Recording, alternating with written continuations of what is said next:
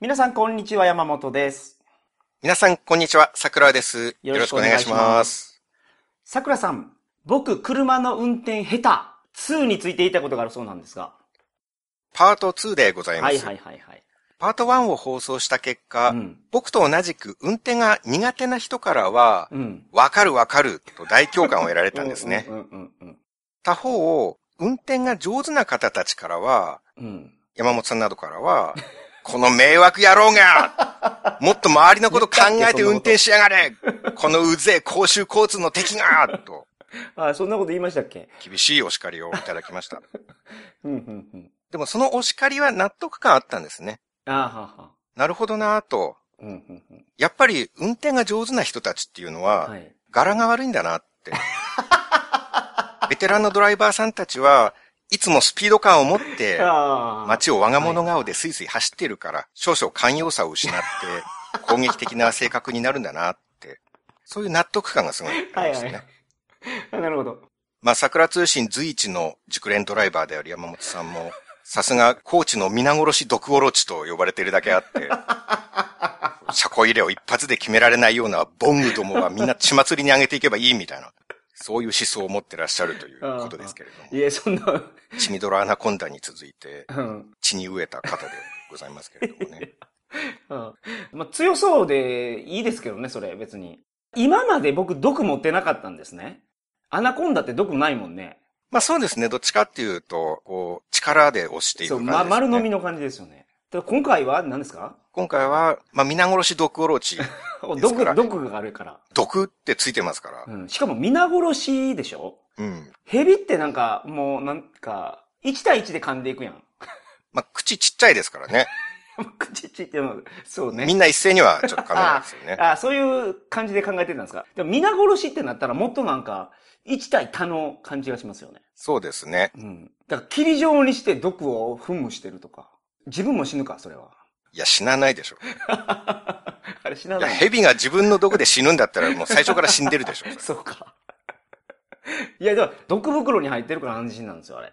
あ一回出たら、そう、毒袋から、それはもう、出たらそれやばいやろ。毒袋に穴開いたらそれは死ぬでしょ。そうか、自分で飲んだら死ぬんですね。そうです。まあ、そういうか想像をかき立てますよね、この、皆殺しそう。ですからね。皆殺しやから。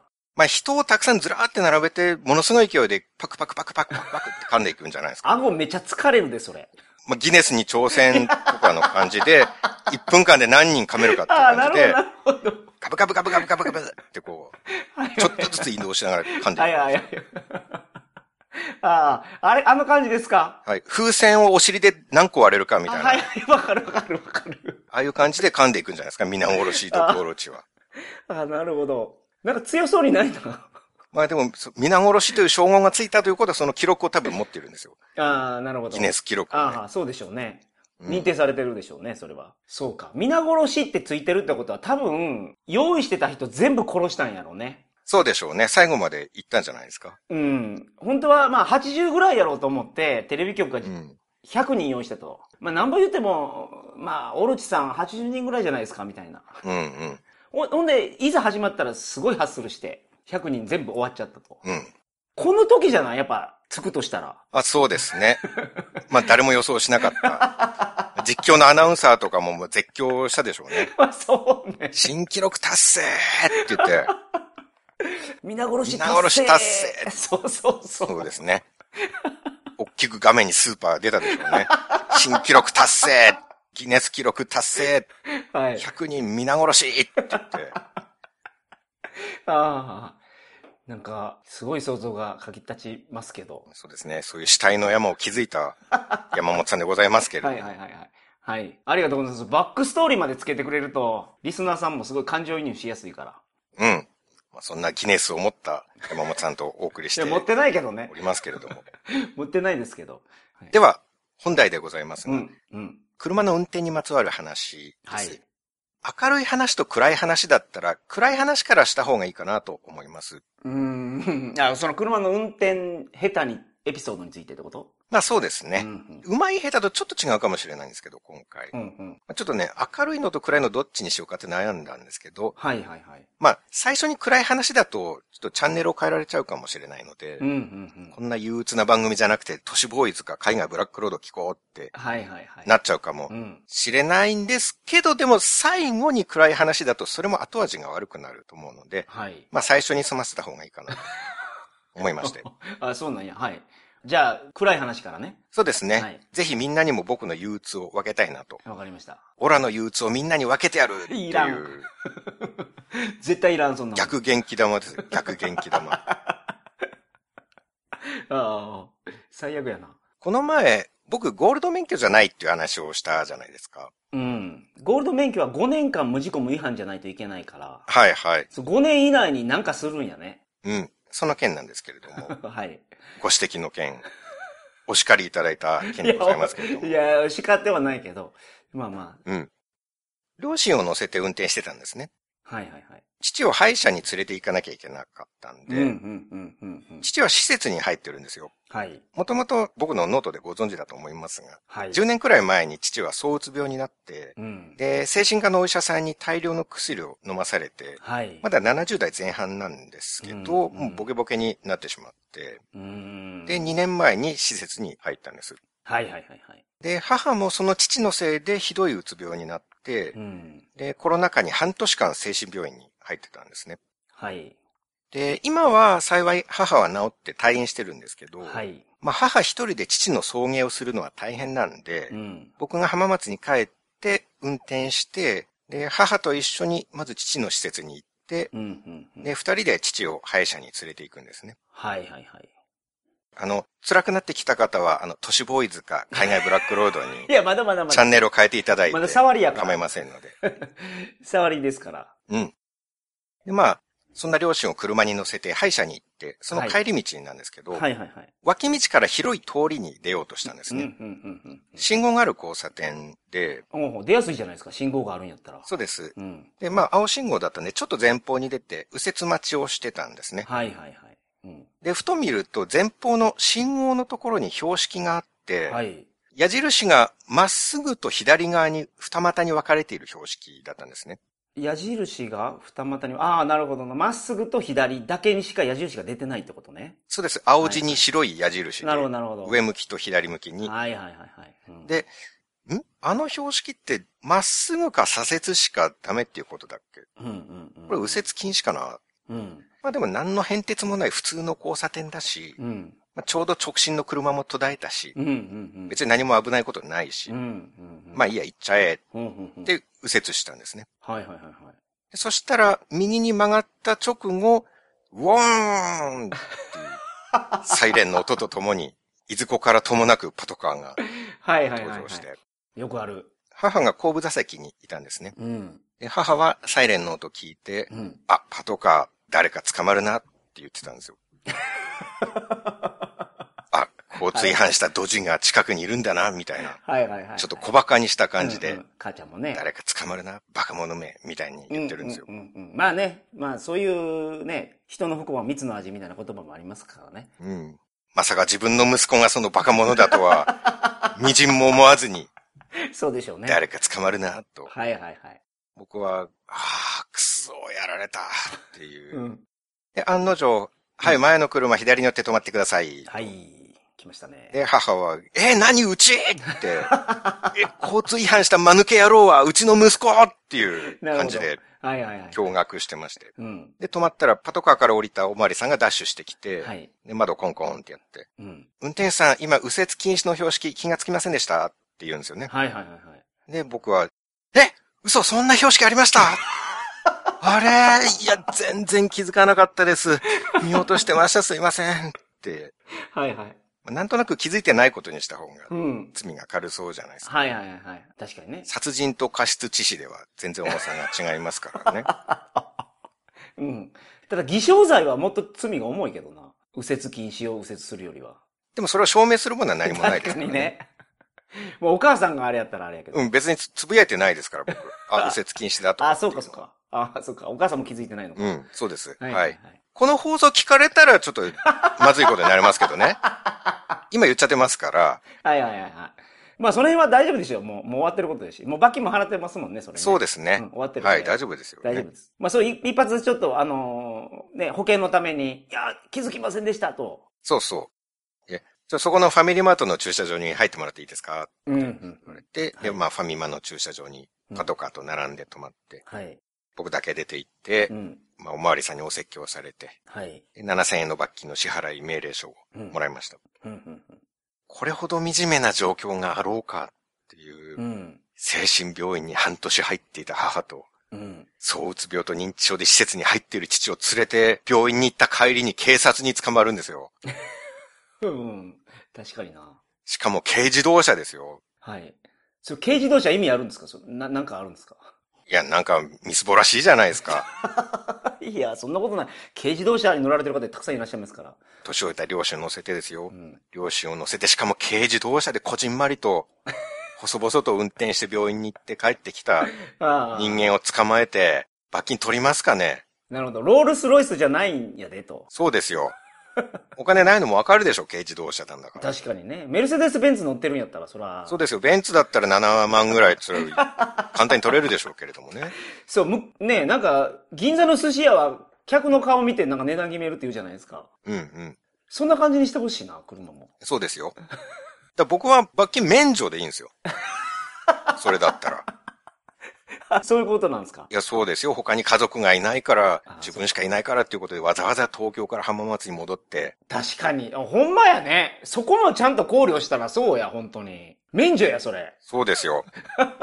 高齢の両親を一人息子が病院に送迎する時の右折禁止違反は違反ではないっていうふうに、そう。同行法を変えるべきですよ。親孝行なんやから、これ。そうです。うん。もっと他に捕まえるべき奴らいっぱいいるでしょはい、わかる。う。グリコ森永事件の犯人だってまだ捕まってないんだめちかゃら。めちゃ悪いけどね、それ。あんな悪い奴を放置しておいて、うん。いや、放置はして右ない折。禁止違反の親孝行の家族を捕まえてる場合じゃないでしょう。うん、確かに。確かにそうなんですけど、放置はしてなかったけどな。全力で操作してましたよ、あれ。それだったら右折禁止の小家族捕まえてる余裕はないんじゃないですか。あ、なるほど。 そういう視点。うん。その、捜査してないだろうと、真面目に。なぜならば、僕を捕まえてる警察官がいるじゃないかと。そうそう。ジョンベネちゃん事件の犯人だってまだ見つけてないじゃな いか。はいはい。そっちが先だろうと思うんですよね。 いや、まあ、それちょっと、日本の警察関係ないけどな。俺だけ捕まえるのは不公平だろう。うん。とか、もしかしたら、そうやって居直るような悪い奴がいるんじゃないだろうかって想像すると、ちょっと腹立ってきますよね。ああ、そういうことうん。想像しただけですか今日の話は。僕はそんなことしないですけれども、まあそういうこと言い出す奴はいが、はいはいは一人や二人はいるかもしれないなと思うと、ちょっと頭に。い。なるほど。あ、そういう話だったんですね、これ。うん。あああ小さな交通違反が大事故につながるかもしれないわけですか らね。そうです。あこういう細かい違反もおまわりさんは見てるんだなって思えば、うん。みんな法令遵守を心がけるようになりますうかんらね。うんうんうんまあ、それ、右折禁止になってるところは、右折禁止なりの理由があるかもしれないですからね。そうです。。他の交差点とは違う何か理由があるから、ここには右折禁止のん、うん標識がついているわけですからね。うん。それを他のやつを先に捕まえろとかね。うん。ジョンベネの犯人は誰やみたいなこと言ってましたけど、ね。。そうん、そういう細かいクレームをつけるのはね、うん。皆殺し毒殺しならまだしも。僕のような善良な市民はそんなことはもう決して考えません。ああ、はいはいはい。まあ、逆元気玉の話は以上でござ います。ああ、よかった。あなんだか気分がスッキリしました。あ、ははは心に抱えていたモヤモヤが 吹き飛んだ気がしますね。ああああ、そうなんや。はい。皆さんに少しずつ憂鬱をお裾分けして、あ、持ち憂鬱がかなり減りましたね。そうか。それ溜めてるやつを定期的に放出するんや。そうですね。ああ、なるほど。話は変わりまして、はい。曲がり角ミラーってどこまで信用していいか悩みませんかうん。カーブミラーのことを、そういう呼び方で呼ばれてるんですかカーブミラーっていうんですかね。カーブミラーが正式名称じゃない曲がり角ミラーってなんかドラえもんの道具みたいな名前初めて聞きましたよ、僕。でもカーブミラーって言ったってカーブより曲がり角についてる方が多くないですかえ、カーブと曲がり角って何が違うんですかいや、カーブは反ってる感じのカーブでしょうんうんうん。反町くんのカミソリシュートみたいな、なんかこう、緩やかな はいはい、はい。円弧を描くというか、うんうんうん。野球のカーブとかそうでしょうん、まあ野球のカーブはそうで曲す、がりね。角は角じゃないですか。90度ですよ、90度。まあけど野球のカーブは曲がって落ちるからな、ちょっと違うけどな。直角には曲がらないでしょ、野球のカー ブ。見たことないですよ、僕。野球のカーブで直角に曲げる人。うん。カーブと曲がり角で言うと、曲がり角っていうのは直角で、カーブっていうのは緩やかなもんやから、どちらかというと直角に、直角のところにあるから、あれも、ミラーは。うん。だから曲がり角ミラーの方が正解なんじゃないかということですね。僕は勝手にそう呼んでおりますがう、ん正式名称は何なんでしょうね。カーブミラカーー。ブミラーなんですかね、あれが。カーブミラーって書いてるウィキペディアに。じゃあまあ角度に関わらず、カーブミラーっていうう。ん。道路反射鏡とも呼ばれる。反射鏡。道路反射鏡とも呼ばれる。じゃあまあいろいろ織り交ぜて呼んでいこうかなと思いますけはれいどはいはいもは。い。あの、T 字路でう、ん。自分が T の縦棒の部分から横棒の部分に出ていくときに、はいはいはいはい。曲がり角ミラーが大抵ついてるじゃないですか。うんうんうん。ついてる。右も左も見れるようにね。はい。うん。まあ、見通しがいいときはついてなかったりするんですけど、うんうんうん。見えづらい方は必ずついてると思うんですよね。うんうんうんで、みんなあれを見て左右から車が来てないか、今縦棒から横棒に出ていっても安全かどうかというのを判断すると思うんですよね。そうですね。っていうか、あれがついてるところは絶対見た方がいいです。うん本当に。理由があるから、あのミラーがついてるのは。うん。うん。まあ、見えづらいから、そういうことです。肉眼では見えないところに車がいる可能性があるからついてるんですもんうね。んうんうんうん。そうです。まさにそでも、あのミラーの中に車の姿がないからといって、う。うん。本当に車が来てるか来てないかはまた別の話だと思いませんかまあね、そのミラーに映ってない視覚があるとは思いますから。うん。まあ、視覚というか、ミラーって小さいじゃないですか。うん。ただでさえ小さいミラーの中に映る車ってさらに小さくて、ほとんど点になっちゃうじゃないですか。うん。で人間の目って盲点があるんですよね。うんうんうんうんうんうん。盲点のやつやったことありますよね。盲点のやつ 盲点のやつ。盲点のやつで、その見えないところがあるのを実験で確認したことあるかってことですようね。ん。ああるある。小学校の時とか。子供の頃読んだ本とかによくうん。出てました ね。出てるからすぐ顔上げてやるんですよ。それ、ほんまやーみたいな。うん。あと、それ、それとあの、アナログ時計で太陽の位置から北の方向を確認するっていうのもやったと思う、みんな。はあ、はあはあはあ、太陽の位置からなんかほら、うんうん北がどっちかみたいなやつ見れるじゃないですか。単身を太陽に向けたそうら、そうそうそうそうそう。 12時が来たとか。そうそうそう、そんなのがあありました、ありました。で、それ本に書いてるのを見たときみんなやるんですよ。はいはい、はい。父ちゃんに時計借りて。じゃあそれも盲点と同じくみんな通る道なんですよそうそうそう、そういうことです、そういうことです。盲点のやつと腕時計点ののやつ工学のやつはみんな大体やってなんでる。それ名前決まってないんですか、それだけ。カーブミラーに新しい名前つけてるぐらいやのに。なんで盲点のやつは盲点のやつなんですか盲点のやつはまあそんなに使う機会がないから別 に。あ、なるほど。名前をつけるほどのことではないあ、そでうすか、よ。そうか。盲点のやつの説明をするの僕今日が最初で最後だと思います。人生 で。今まで僕盲点のやつの説明をした記憶ないですからね、人生で。そしてこの後あると思えないから、なるほど。それにわざわざ名前をつけなくてもいいんですよ。ああ確かに、ね。盲点のやつは盲点確かのにやつでね。盲点のやつでいける。う。うんん。確か次、もう一回あるとしても、もう一回も盲点のやつで十分いけると思いますからね。に。いけるやろうね。名前つけなくてうもん。確かに。うん。まあ、なんか、右目をつぶって左目だけで、右の星を見ながら本を近づけたり遠ざけたりするうんうとんうんうん、あるところで左側の点が全く見えなくなはる。いはいはい、はい。そういう、うん。あるある。ドラえもんにも盲点星っていう道具がありましたからね。おお ありましたっけ盲点星のバッジをつけとけば、常に他人の盲点に入って自分が認識されなくなる。おおなるほど。石ころ棒みたいなやつですね、まさに。全く同じ ですね。はいはい。石のように思われるか、盲点に入って見えなくなるかっていう違いでう。んうんまあ、それほどの力を持っているわけですよ、盲点はう。ん。 なるほどなになるほど。だから曲がり角ミラーに映る車だって、あ、全然車の姿はないなって思っても盲点に入ってる可能性があると思うんですよ。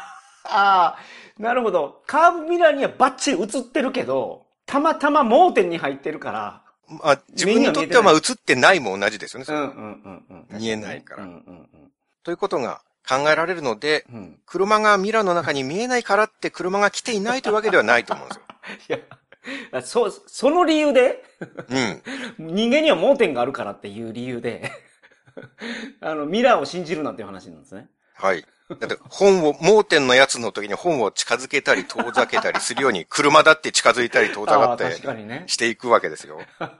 確かにね。あ、そうか。車動いてるから、どっかのタイミングで盲点に入る瞬間があるかもしれないってことそうですよ。近づいたり遠ざかったりしてるわけですから。ああ、なるほどね。はいはいはいはい。本を近づけたり、遠ざけたり、うんあの盲点のやつでやってたのとうん同じですよ。うんうんうん。やっぱり安全運転っていうのは、かもしれない運転が大事なんですよ。はいはいはい。以前お話しされてましたね。かもしれない運転。そうです。うん免許の講習でもう、プロの方に教わったんですからね。うん安全運転うの。んうんだろう運転はダメ。うんうん。だから、ミラーに映ってないから、車なんて来てないだろうって判断するのは、これ、だろう運転です。はいはいはいはい。事故を起こす人の考え方です。 これはい。確かにね。うん。僕のように、ミラーには映っていないけれども、ん。車は来ているかもしれない。はあ、はあはあはあ、 なるほど。かもしれない運転をうん常に心がけるのがはい。安全運転の秘訣。はいはいはいはい。これがゴールド免許とそうでない人の差だったりするんですよね。あ、そうなんですか僕多分もう10年以上ゴールド免許なんですけど、うん。つまりその僕はかもしれない運転ができてるということなんですね。つまり。うん。ゴールドやから。まあ、ゴールドっていうことはそういうことです。 そうなんや。あ、なるほどなるほど。はいはいはい。まあ、山本さんも熟練の結構かもしれない運転の使い手ですね。あ、あ使えてないや。僕がだって免許更新に行った時も、そのかもしれないの話とかもしないっすもん。そのゴールド免許を持ってる人には多分言わずもがなのことなんですよ。うんだからもう早く返してくれますよ。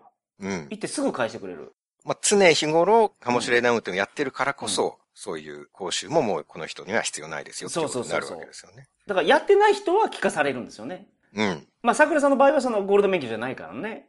毎回その話をお聞きしてると。まあ、僕も熟練のかもしれない運転の使い手ですよ。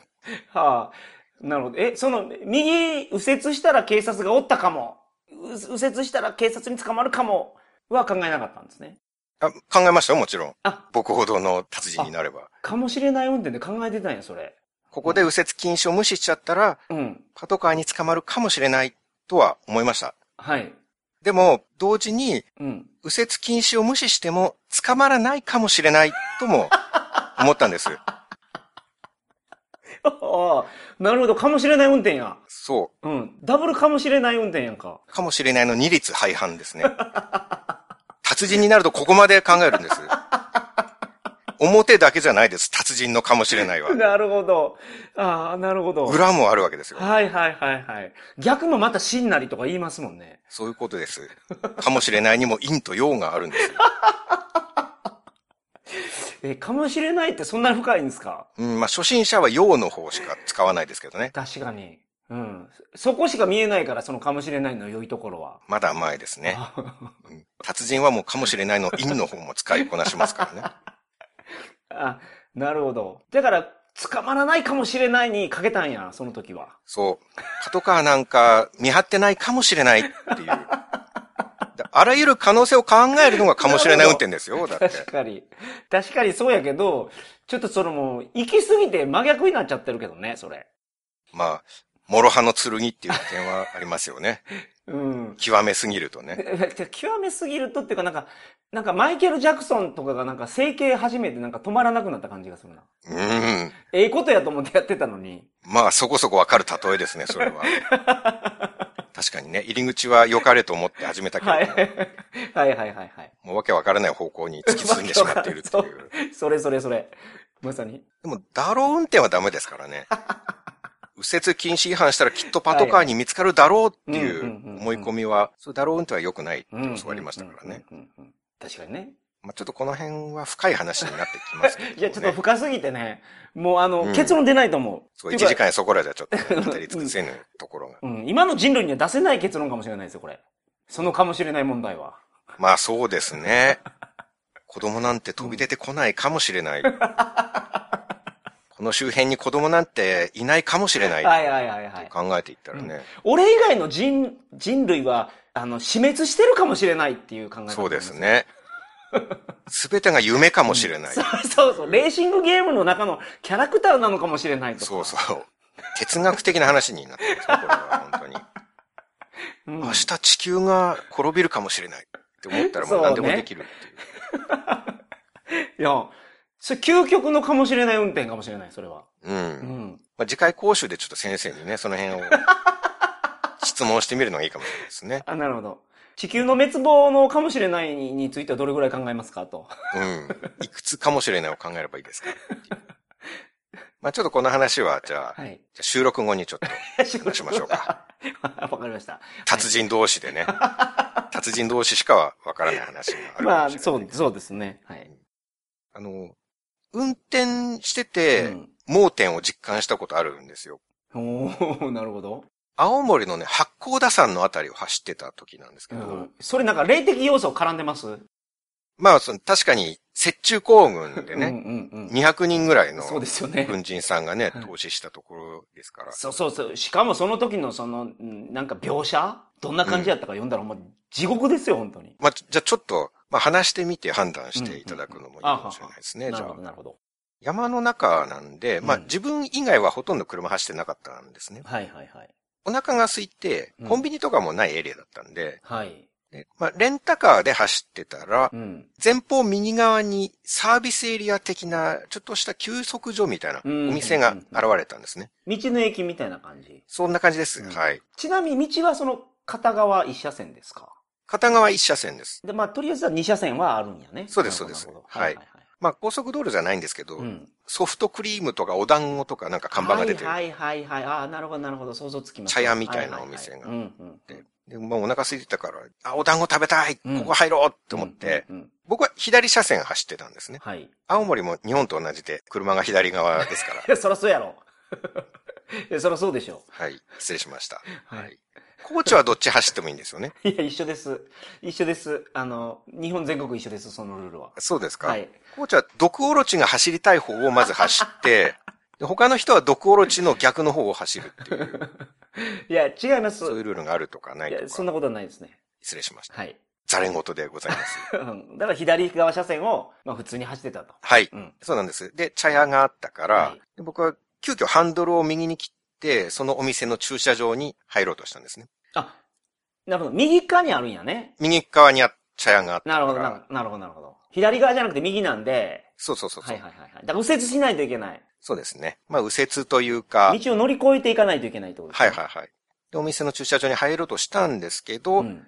そしたら突然目の前に対向車が現れたんですよ。ええはい。右車線っていうか、うん対向車線を反対側から直進してきた車が、うん。突然目の前に現れて、はいはいはいはい。もうぶつかる寸う前、ん。僕はもう急ブレーキかけてギーって止まって、はいはいはいはい。もうすんごい危機一髪で、うんうんうん目の前1メートルに向こうの運転手さんうんの驚愕の表情が、はいはいはいはい。見えましたはいはいなるほど。うわーっはて、いはいはいなんかこう目をカッと見開いて、うんうんうんうん。それこそなんか雪中行軍で投資した兵士の幽霊でも発見したかのように驚いて、はいはいはいはい。強端の面持ちで僕の目の前を、ちょっとスローモーションのように感じましたけど。まあ目も合うやろうしね。 ビタって車も止まってるやろから。うん。頭すごいはずで回転しましたからね、その時。ああ、なるほど。その、今はの清やから、それ。そうです。走馬灯みたいなやつが見えるんや。うん。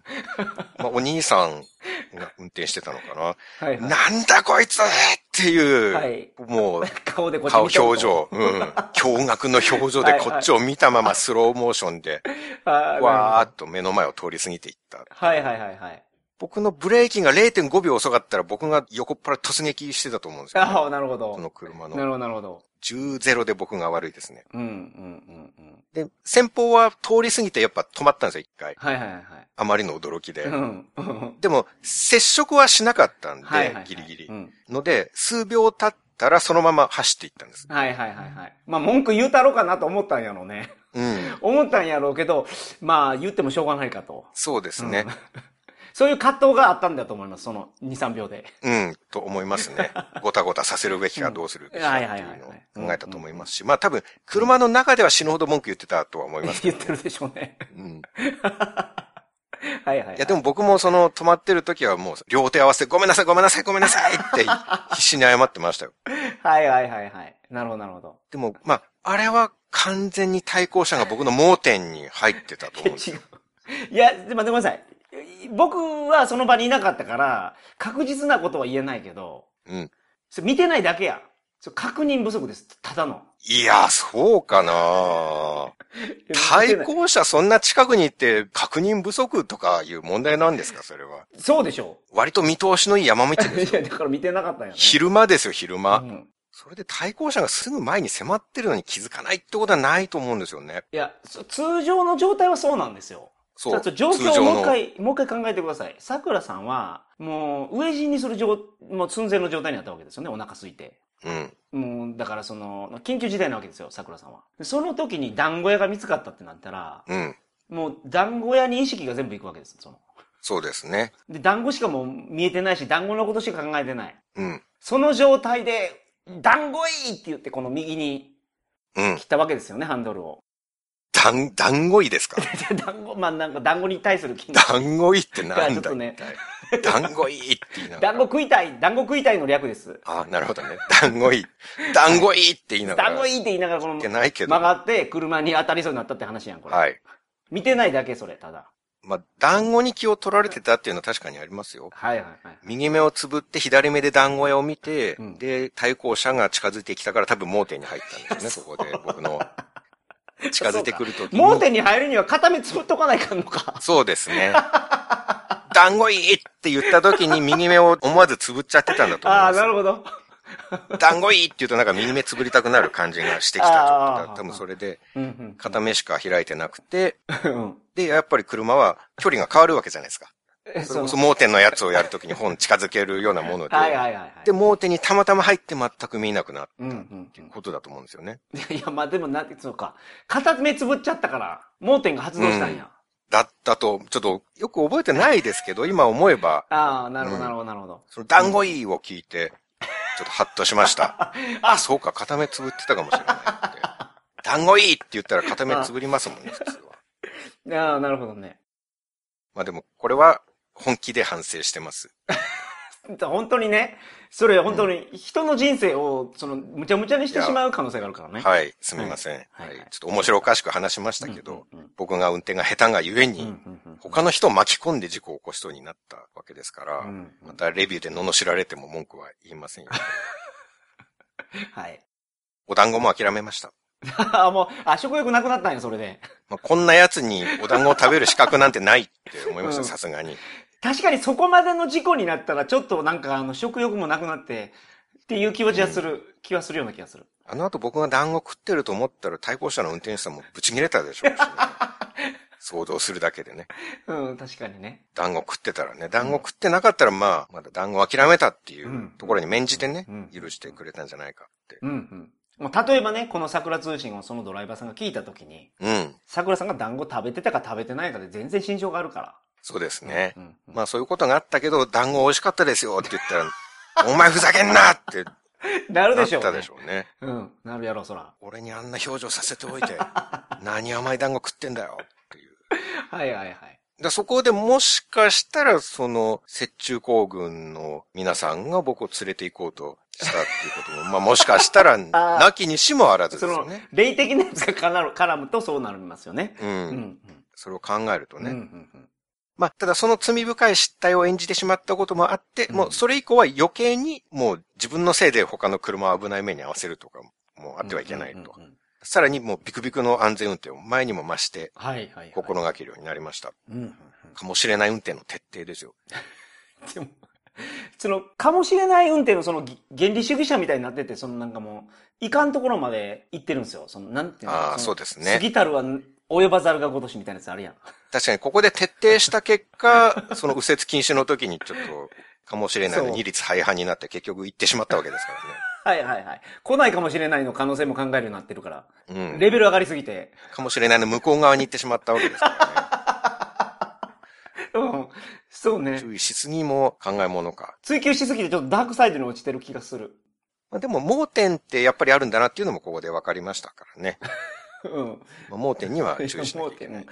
うん、片目つぶるのやばいね。だからね。まあ特にね。それも、それも気がついた。うん。運転中は。で、まあ、そもそも曲がり角ミラーの話の続きなんですけど、はいはいはい。確かに。あの、僕が一番よくお世話になる曲がり角ミラーが、うん。僕の別宅の出口にあるミラーなんですね。ああ、はあはあはあはあ。それ見通しが悪いところなんや、そこは。そうなんです。うんまあ、別宅っていうのは浜松のアパートなんですけど、うんうんうん時々実家の車を借りて、うんで、僕のアパートの駐車場に停めることがあるんです、うん、うん、で、その駐車場からアパートの前の道に出るときに、うん、うん。ミラーを見て確認するんですね、左右を。うん、うん、うん、うん。で左は見通しいいんですよ。はいはいはいはい。壁とかなくて、そのまま見えるから、右だけをミラーでいつも確認するようになっている。うんまあでもやっぱり、八甲田山の経験からうん、盲点があることはもう学んでるので、うんうんうん。うん。今ミラーに車が映ってないからって、はい。それは車が来てないということじゃない。うんうんうんうん特に夜とかはね、うんうん。うん。もしかしたら盲点に入ってるかもしれないし、まあ見にくい、見にくくてね、見れないかもしれない、ね。あそうそうそうそうんライトが壊れてる車とかがもしかしたら来てるかもしれないし。うんうんで、この前も夜アパートから出るときうに、んうんまあミラー確認したら何も映ってなかったんですけど、まはい。あでもかもしれない運転ですから、うん。慎重に慎重を期して、うんもう時速1キロぐらいでじりじりじりじり出ていくんですね。はいはいはいはい。もう徒歩より遅いです。はいはいはい。右側も直接は全然見えないから、ミラーをずっと凝視しながら、うん注意して見ながら、ちょっとずつうんうんうんうん。進むんですね。はい。車汚いな、まだ来てない、まだ映ってないから大丈夫。うん。でこううんうんちょっとずつ用心しながら、うん。うんまだ大丈夫、まだ大丈夫だうんって思ってたら、突然ミラーの中にバーンと大きい車が現れたんですよ。はいはいはいはい。でうわー出たーやっぱり急に車出たーって。でもそれも急ブレーキですよ。 はいはいはそれもギーって止まって、い。意外1キロであれでしょうん運転してるんですよね。時速1キロでうん慎重を期してじりじりと進んでいたけれども、うん。 それでも急ブレーキです。それ急ブレーキって言うやん、それも。うん急ブレーキなのか、それも。急にブレーキを踏んだから、急ブレーキなんですよ、それでも。ああ、なるほどなるほど。はいはい。突然ミラーの中にバーンと大きい車が、うん。うん突然登場したんですね、ミラーの中うに。んうんそしたら、うんうん。なんと自分の車が映ってるだけだったんですよ。ああ、そういうこと。いやはい、うんもうんうビクビクしながらミラーににじり寄っていったから、うんもう接近しすぎて自分の車が映り込んで、うわ、出た危ないああれなんだ、俺かよ俺が映ってるだけかよあびっくりしたって。あ、あやっぱりこれだけ慎重にミラーを見ながら進んでも、こんな怖い目に遭わされるんですよあ、う。ん、なるほど。まあけどそれ、実家の車やからかもしれないね。自分の車やったらさすがに気づくもん。気づきましたよ、僕だって。いや、別に、いや、わかりますよ。それはだっていつも乗ってる車なんだいかや、それ急ブレーキした後に気づいたってことでしょ、それ。ら。うん。それ、それ急ブレーキしないですよ、その。あ、俺いやするでしょ俺の車かって思うから。いや、ブレーキの方が先でしょ。俺の車かって思うよりも。俺の車かって思ってる間になんか事故りません俺の車じゃなかったいらや違う違うとりあえずだって止まらないと。いや、でもね、1キロで進んでるわけでしょ ?1 キロね。1キロって、普通人間が歩いても時速3キロぐらいはあるでしょいやー速度測ったことないから知らないですけど。 ?1 時間歩いたらそう3キロぐらいは歩けるもんね。なるほど。ううんん。で、あれですよ。時速1キロって言っても、まあ、めちゃめちゃ遅いわけですよ。うん。つまり、ゆっくり移ってきてると思うんです。そういう感じじゃなかったですけどね。 急に現れたって思いました。うわ、急に出てきたあの、気づいたらもう画面いっぱいみたいなやつで結局、そのミラーの横の方から現れるわけですけど、うん小さい点が遠くから走ってきたっていう感じじゃなくて、大きなのが急にミラーの脇からバッて出てきた感じですね。うん。突然感がすごかった。あ あ、なるほど。まあ、めちゃくちゃびっくりしたんですもんね、だって。うん。うん。いや、もう、ヒヤリハット事例で すよ。こあ、そうなんですか。れはうん。これもヒヤリハットなんや。ヒヤリハットですね。うんうんうん一歩間違えたら大事故につながりかねない事例 ですよ、これは。何もならないと思うけど。いやう、ん。スピード出してたら危なかったですよ。スピード出してても、だって、だってそこ、桜さんしかいないですもんね、そこの交差点には。うわ、車が来たって急ハンドルで隣の民家に突っ込んで、おじいさんおばあさんを引き殺したあーなるほどみたいな。いやそのかもしれないもあるよね、確かう。に。うんん。うん隣の民家に突っ込んでから、あ、なんだ、自分が映ってただけかって気づい たらちょっと遅いですよね。はいはいはそいれ。確かに。時速1キロだったからこそ止まれたわけですよ、そこで。ああ、ああ、ああ。でやっぱり運転中は少しも気を抜いたらダメっていうこうん。となんですようね。んうんうんうんうんミラーを信用しきるってことはそれだけ怖いことなんですね。うんそう、で、どういうことですかその、自分である場合が、多分にあるからってことまあ自分がっていうか、まあなんていうか、鏡を信用するなっていうことです ね。おおなるほど。ミラーって怖いですよっていうことです。なるほど、なるほど。えその経験的にね。はい。僕はもうこれだけヒヤリハット事例を経験してるわけで すうかんらう、んうん。確かに。僕は信用できなくなってますからね。はいはい。もうミラーは。うんうん進路変更もミラーだけではできないですから、ああ、ミラーを信用してないから。はい。うん。車で走ってて進路変更するときはもう必ず後ろ振り向いて、うん肉眼で後続車両がいないことを確認しないとできないんですよ、進路変更。なるほど、なるほど、なるほど。怖くて。はいはいはい。で、またちょっと話変わるんですけど、はい。まあ、僕ってかもしれない運転を徹底してるじゃないですか。うん極めてると思う。極めてますよね。うんうんうんまあ、達人ですよ達人ね。のレベルだと思う。うん。安全運転の達人。 安全運転とは言わないですよ。 かもしれない運転は達人。かもしれない運転は極めて る。そうそうそう。安全運転は極めてないと思うけど。かもしれないは確実に極めてる。安全運転のためにはかもしれない運転をするのがいいって教習所の先生は言ってましたけどね。 そうなんですけど、ちょ、極めすぎて、ちょっと安全じゃなくなってるんですよ。そうか。桜さんのかもしれない運転は。あの、高速道路でうん。 ETC レーンを通過するのが怖くてたまらないんですね。おー、そのかもしれないの達人やから。はい。はいはい。 ETC って新しい仕組みなのでご存知ない人も多いと思う んですけど。めちゃめちゃ知ってるわ、みんな。そうですか。新しい言っても。 わかるまあ。じゃあ説明してください。 ETC カードっていうのを車につけてると、うんうんうん。料金所でいちいち係の人にお金を渡さないでも、電波の力でカードと料金所がやり取りをして、止まらないでもゲートを開けてくれるっていうそうなんですよ。奇想天外なシステムえ。そうですね。はい。あの、エレキテルが使われてます。はい。電磁波の 力を。自 使波ってじゃまないすとよね。 はい。未来のからくりですよね。そうです。そう、未来のからくり。で、あの、あのな、料金を電子的に徴収してるという仕組みです。はい。うん。電車の自動改札と似てると思うんうですけどね、ん、うん、そうね。あれをスイカをタッチしなくても、うん。スイカを財布に入れているだけで、うん改札が勝手にスイカを読み取ってゲートを開けてくれるよううな、んうん仕組みですね。うんまさにそうです。うん。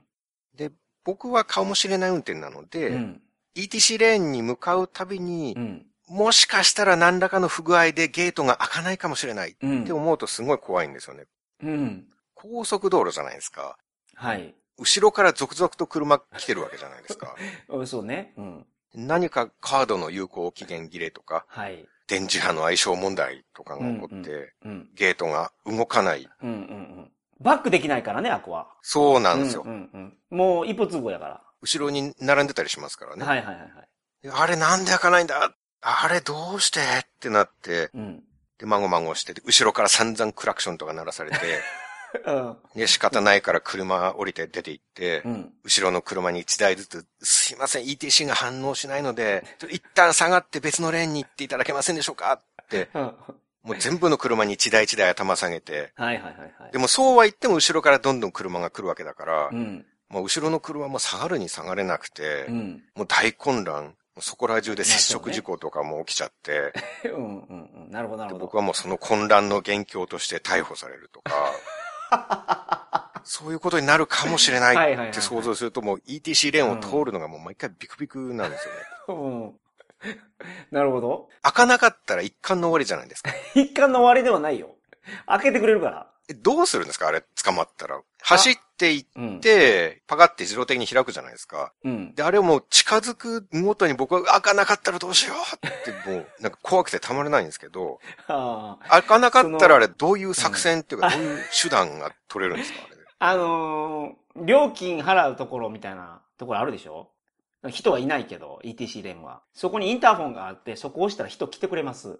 は基本的にその桜さん、まあ、なんか、ETC レーンから降りて、後ろの人になんか挨拶して回るみたいなこと言ってましたけど、降りたらダメですからね、あこ。あ。なんかそ、その時のためになんかお菓子の二つ三つああ、 なるほ箱ど。で買っておいといた方がいいかなとか思いますけどね。ああああ、ああ大丈夫その ETC は。そんなに怖いもんじゃないから。でそこで窓開ければもうすぐ届くようなとこそろうにです、そうです。電話があるんですねそうです、そうです、そうです。なるほどね。そもそも高速入るとき、うん。最初の合流で事故るかもしれないって想像する ともう、高速に入るのもすごい勇気がいるんですよね。はいはいはいはい。なるほど。元から高速道路を時速100キロとかでビュンビュン走ってる車たちなんですよ。うん。高速とはそういうところですからね。ですよねう。ん。こっちは普通の道からだんだんスピードを上げて入っていくわけじゃないですか。はいはい100キロ以上出して走っている車たち。はい。うん、なるほど。そこに左側から自分も加速しつつ進路変更をしてその間に入り込むって、うん F1 レーサーぐらいしかできないもう超高難易度の、危険 度難易度マックスの高等テクニックですよ。ああ、なるほど。 また盲点問題とかもありますからね。そこでも出てくるんですか、盲点問題うが。ん。もうミラーだけ見ているわけにはいかないですから。ああ、そうか。合流するとき後ろを振りに返っ て、あなるほど。見ないといけないからね。うんうん合流をミラーだけに頼るって、それこそ本当に命知らずだと思います 本よ。当ですか。うん。あーいや、盲点あるでし ょう、実際。あ、そのカーブミラーじゃなくて何バックミラーっていうのその車のうんはいはい外側についてるミラー、そうそうそうそう。サイドミラーってそいうのミラーね。うんはい。あれは資格があるからね、本当に。ありますよね、ある確実に。あれあるあってる。。うん。進路変更でぶつかりそうになることっうんうて、んたうんまにありますよ ね。バイクとか乗ってたら、うわ、俺今資格におるから危ないとか思うもん。そこかですよらね。出てわざと見えるようにするから。ああれには確実になる資格でがすよありねま。す。はい。はい。それを高速の合流であのミラーだけに頼るなんて、本当に自殺行為じゃないです か。あんなのは。そんなのは。あーまあ、そういう考え方の人もいるでしょでも振り返って後ろを見るう。うんっ。ていうのもなんかその高速道路時速100キロとかで合流しようとしてる時に前を見ずに後ろを見るみたいな。うん。それはそれで命知らずじゃないで すか。はあ。脇見やからね、それ言うたら。そうですよね。前見ないで高速道路走るってすごくないです脇か見運転なんですよ。だから。でも合流の時に後ろ見なかったら視覚で大クラッシュとかになるかもしれないじゃないですか、それはそれで。ごめんなさい大クラッシュって、そんなんか、ほんまに F1 みたいなの想像してません、今。300キロぐらいで走ってない、今。いや、100キロでもなるでしょう。大クラッシュに。大クラッシュに。あ縦回転して飛んでいきそうな感じしますよ、時速100キロ同士にぶつかったら。だから、まあ、入ろうとして、後ろから来た車にぶつかって大事故になるかもしれない。うん、まあまあ、それは合流では本当にあるからね、その事故は。うん。うん。あるいはタイミングがつかめなくて、合流車線の終わりまで行っても結局合流できず、うん。そこで停車してしまうことになるかもしれないっていうこことも考えますね。最悪やね、そうなったら本当にもう入れなくなると思うで。止まっちゃったらね、うんそこで。交通量にもよるけど、もうそれ入れなくなると思もうどん詰まりでしかも停車してるってなったら、もう。うん。う立ち往生じゃないですうか。ん、うん、うん。うん高速機動隊とか呼ぶしかないですよ。高速機動電隊。話して。何ですか、それ。高速機動隊っていうのいるんですか高速道路の中回ってる人ってあれ機動隊なんです。広角機動隊とごっちゃになったのか ななんか広角機動隊ってありましたよね。ある、ある、ある。広角機動隊はある。なんかそれが頭に浮うかんん。できま高した速機動隊はないんじゃないかな。高速機動隊はないかな、じゃあ。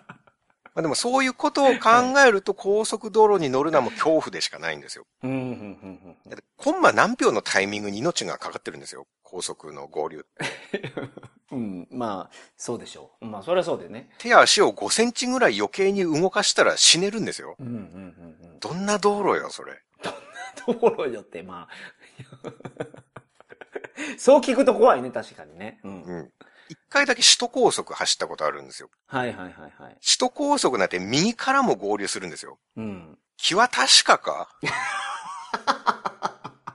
はいはいはい。左からも合流するし、右から合流してくることもあるんですよ。はいはいはいはい。右からってことは、つまり追い越し車線に合流するんですよ。うん。もう正気の沙汰じゃないですよ。確かに。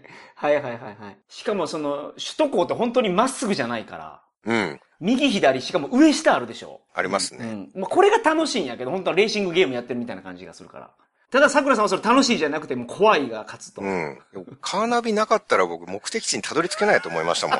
首都高を走ってて。確かに、出口が右にある場合と左にある場合があるからね、首都高は。確か。だって高速道路なのに、なんか分かれ道とかいっぱいあるんですうんよ。うんうん。あるある。でそして左から合流して右から合流してってなるでしょ。はいはいはいはい。なんかもう、東京の運転手はみんな理由なき犯行のジェームス・ディーンぐらいの命知らずのやつばっかなのか なって。あもう恐ろしくなりましあ、たなよ。るほど。ジェームス・ディーンは死んだからね。命知らず。結局ねうん、そうそうそうう。ん、命知らずなことやってて、うんうん死んじゃいましたからはね。いはいはい。もうイカゲームで生き残るくらいの難易度 ですよ。あ、そんなに難しいんですかはい。五体満足で高井戸インターチェンジで降りられる確率と、イカゲームで決勝まで生き残れる確率と同じぐらいですね。ああ、そう、そんなに難易度高かったんや。首都高はもあーほんほんう、かもしれない運転をやってるとそうなります。うんかもしれないの想定が多すぎてもうパニクって、なるほど事故りそうでしたね。はいはいはいこ。っちから合流来るかもしれない、こっちから来るかもしれない、うんうんうん上に行くかもしれない、下に行くかもしれ いないや、、本当にそうやからね。いろいろ考えていくと、もはう、いはいはい。かもしれないの洪水でもう溺れるって思い ましたね。ああ、だからその、かもしれないの達人やからね。うん。なんか自分の敵は自分自身みたいなことになってますもんね、もう今。かもしれないパニックですね、もう本当に。かもしれないの螺旋に 入ってるから。かもしれない迷宮。そうそうそう。ネバーエンディングなかもしれない迷宮でも溺れそうですよ。 首都高速なんてもうん、確かに。う、もう二度と乗りたくないって思いまし たね。あんなかもしれない地獄はもうたくさんだって思いました。ああ、なるほど。東京は怖いですよう。ん、うん、うん。そんなわけで、本編は以上となります。はい。では、今回お知らせが2つあります。はあ、はい、お願いします。い、よろしいでしょうか。はい。先日、山本さんがカナダにお引っ越しをされて、うん。その経緯を A 型の方でお話ししますと申し上げたんですけど、はい、はい、はい。その放送が公開されました。はい。 A 型の14の5っていううん放。送でその話をしています。はい。で、ぜひ聞いてみてください。はい。お聞きくださいませ。 14の5はないの。で、これが一つ目です。はい。二つ目のお知らせが、過去放送集第23巻の発売のお知らせです。おわおわついに来ましたか、23巻。今日から23巻発売です。はい。今回もおまけ放送3本あるんですけど、うん。 3本とも通常放送で流すのはちょっと危ういなと思った、はい、はいお。まけならではのテーマでうん。ございます。うん、割と聞き応えがあるんじゃないかなとうん。思いますう。ん、うん、うん。桜通信では過去放送をスマホアプリ及び MP3 ファイルで販売をしておりまして、はい。公開停止になっている分も含めた過去放送10本にうん。完全新作放送が3本ついて、現在アプリだと650円でしたかね。はい、そうだったと思います。 650円前後、そのぐらいですはね。い、それぐらいです。 はい。ごめんなさい、その、細かくね、い揺れたり、揺れたりするというか、変わったりするんで、為替で。そうですね、はい変わったりするんですね。はいドルがいくらかで変わそるんうです、そね。うそうそう。うん。海外からだと1ドル安くなってるんですよね。最近の為替の変更変で更。で。円がどんどん安くなってるからうね。ん。うん。ドルで買ってる人1ドル安くなったって言ってましたからね。うん。まあでも海外から聞いてくださってる方はうん、今がお買い時、あ、そ今うがかそうか。お買いお買い時そうですね。お買い得。お買い得、お買い得のお買い時ですよね。うん。はいはい、そうです。えー公式サイト経由で MP3 ファイルの購入だと600円で販売しております。はい。まあ、放送1本につき50円ぐらいと考えていただくうと、ん。うんまあ。破格じゃないかなと。破格だと思いますよ、本当に。で、23巻では第221回から230回までを収録しています。はい。大人気作の絵行にまつわる大発見をしましたという回 も入っております。はい。枝段なのではという指摘がありましたけど、たくさんありましたね。は確かにって、あの、 い。うん。本当にそうやと思いました。言われてみればまあそうでした けどね。うん、全然気がつかなかったけど。はい。そしておまけ放送なんですけれども、うん3本とも、まあ、ちょっと無料放送で流したら物議を醸しそうな内容だったんで、はいお。まけでちょうどよかったかなと。一、つ目が男女の割り勘問題っていうテーマでこれはちょっとね、ツイッターでもバズったキーワードですけど、話題になってましたね。これについてはもうものすごい強い意見を持ってる、桜さんは。そうなんです。その、まあ女性は 洋服とか化粧ですごいたくさんお金を使ってるから、うん、うん、うん。ご飯に行ったら男がおごるのが当たり前だっていう、うん。まあ女優さんの発言が話題になってたんですけども、はいはいまあその意見についても緻密な反論を試みた放送でござ います。はい。はいはいはい。多分、そうですね。今まで聞いたことのないようなこう新鮮な視点の反論が 入ってると思うんですよね。はいはいはい。新しい視点に挑戦してみました。うんただ通常で流すのははばから れたので、おまけにしましたけれども。はいはい。そうですねはい。めちゃめちゃ面白かったです、これ。うん。はい。そうですね。まあ、ぜひあの、聞いてみてください。はい。2本目が、青木ヶ原樹海怖い。うーん。これは富士の樹海の観光に行った時のはいはいはいはい体験談を話しておりますう。んうんうん3本目が、即身仏を見た話。これは本当に通常放送はやばいと思う。うん、まあそうですね。まあちょっと割と不謹慎めで、うん。ちょっと経験な仏教徒の方を敵に回しそうな内容になったので、経験な方ね。経験なそう方はね、そう。うん。でもなんか、あながちなんか間違ったこと言ってなかったけどな、桜さんは。うん、僕の視点からするとです素けど。直な感想をはいはいはでい。すね。あの、山形のお寺に即身仏って言って、座禅を組んだまま亡くなっうんうんうんうて、んそのままの姿で祀られている昔のお坊さんが何人もいるんですね。うんうんうん。江戸時代の偉いお坊さん。すごいですよね。はい。うんまあ、いわゆるミイラなんですけど、うん。でも生きたまま自分でミイラになった人たちなんですよ。そうなんですよね。すごいよ自ねらの意志。でそう。修行した まま死んでいって、そのままの形でお寺に祀られるっていうね。うん。全然その死体をミイラにされた人と全然違うから、このアプローチが。アプローチは全然違いますよね。